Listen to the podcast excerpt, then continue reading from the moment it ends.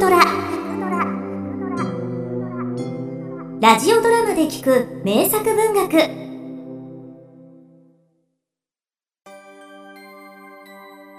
千夜一夜物語。空飛ぶ絨毯。昔々インドのある国にフーセインアリアーメットという3人の王子がいました。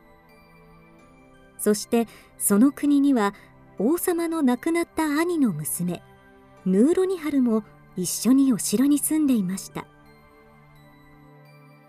さてある時とても困ったことが起こりました。父上私はヌーロニハルと結婚したいのです。父上私もヌーロニハルと結婚したいのです。父上私だってヌーロニハルと結婚したいのです。うん。お前たちの気持ちはわかるがヌーロニハルは一人しかおらぬ。そうじゃのではこの世で一番珍しいものを見つけてきた者に姫との結婚を許すとしよう。わかりました父上私がこの世で最も珍しいものを献上いたします。わかりました父上。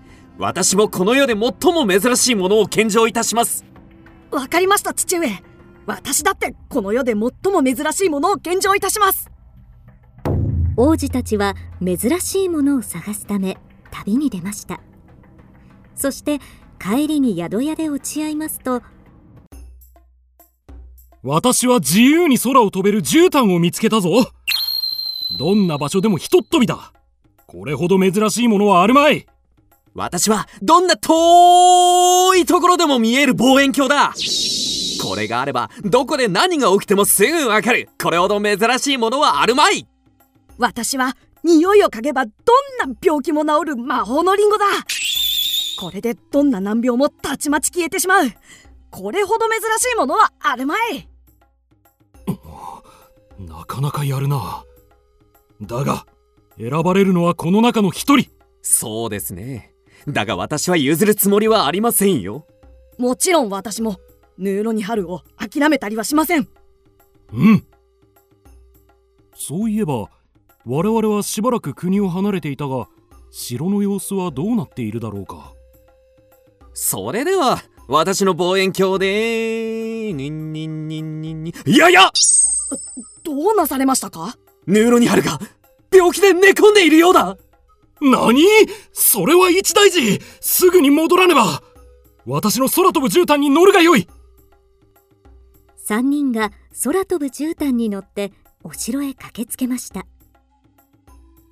ヌーロニハルに私の魔法のリンゴを嗅がせるのです。そして魔法のリンゴのおかげでヌーロニハルはたちまち元気を取り戻しましたうーん。ヌーロニハルが回復したのは大変喜ばしいことだが息子たちの持ってきた3つの品はどれも珍しいものばかり。どれ一つ欠けてもヌーロニハルを助けることができなかったろう。あやつらとんでもないお宝を見つけてきたものだ。うん。しょうがない。こうなれば矢を一番遠くまで飛ばしたものを姫の婿に決めるとしよう。そこで王子たちは並んで一斉に矢を放ちました。ああ私は最下位。やったやった！私のが一番遠くに刺さったぞ！アーメットの矢はどこだ？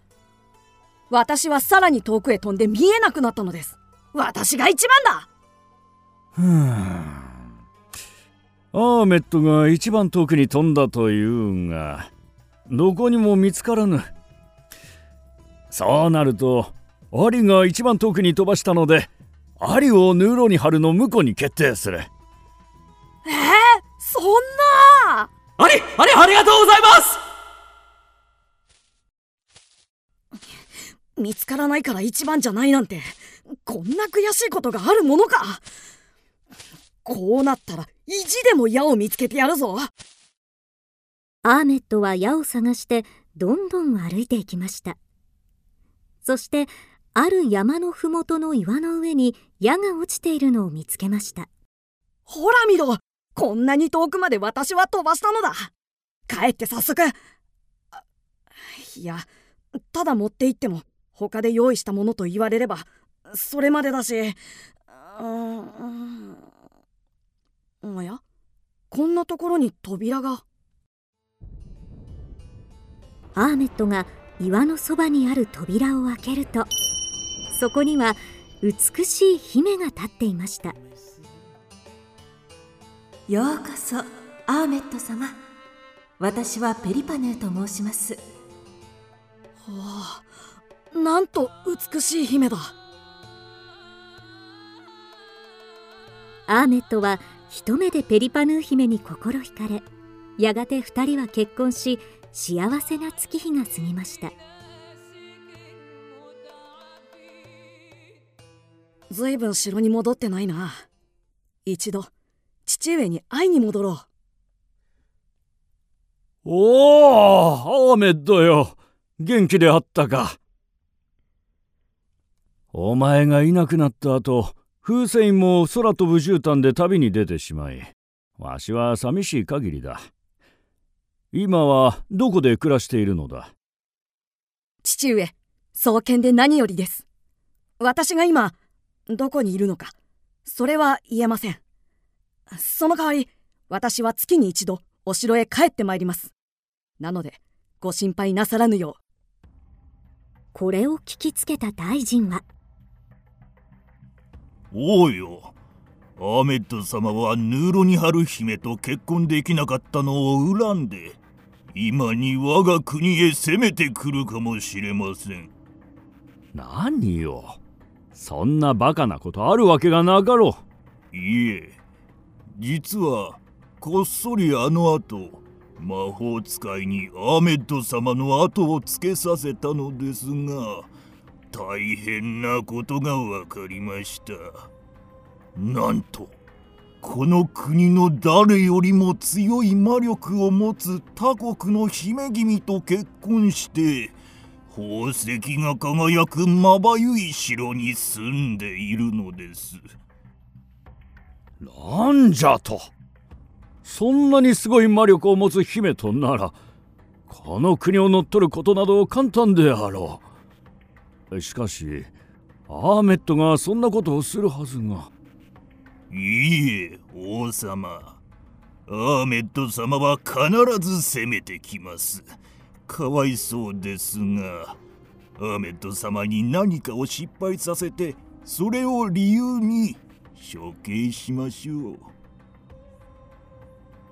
翌月アーメットが来た時に王様は大臣と魔法使いに教えられたとんでもない注文を出しました。アーメッドよ。わしの軍隊が全部すっぽり入ってしまい畳めば手のひらに乗るようなそんなテントを持ってきてくれないか。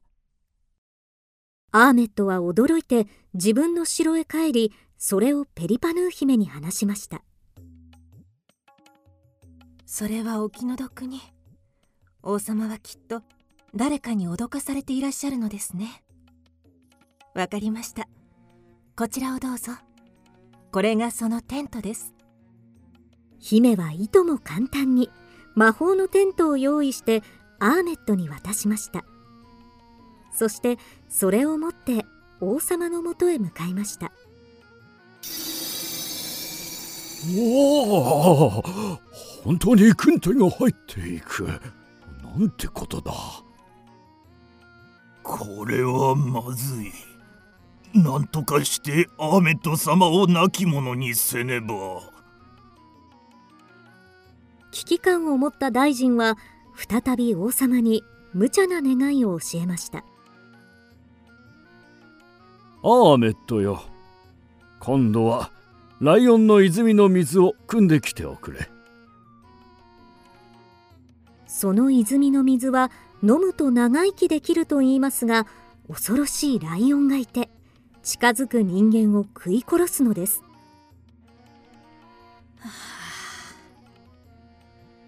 ペリパヌよ。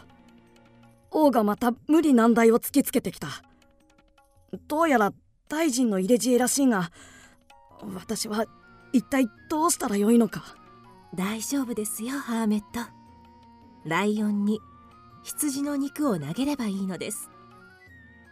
そしてアーメットはライオンが羊の肉を食べている間にうまく水を汲むことができました、はあ、アーメットは全く不思議な力を持っている。だがさすがにこれはダメだろう。王様は大臣に教えられた3回目の注文を出しました身長が1メートルひげの長さが10メートルあってとても力持ちのじいさんを連れてきてくれ。ああ今度ばかりはもうダメだ。ご心配なくアーメット。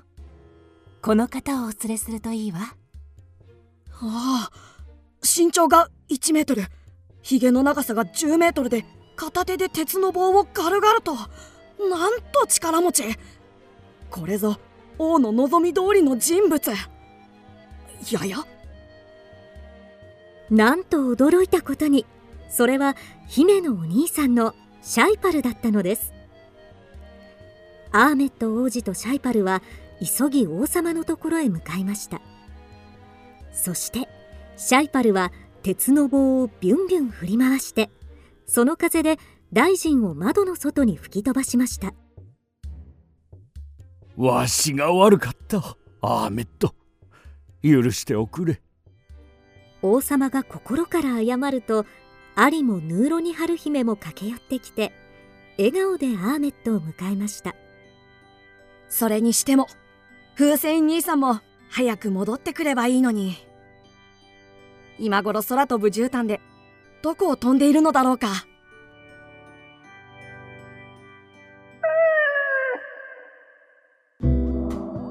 キクドラは YouTube にもチャンネルを開設。チャンネル登録お待ちしています。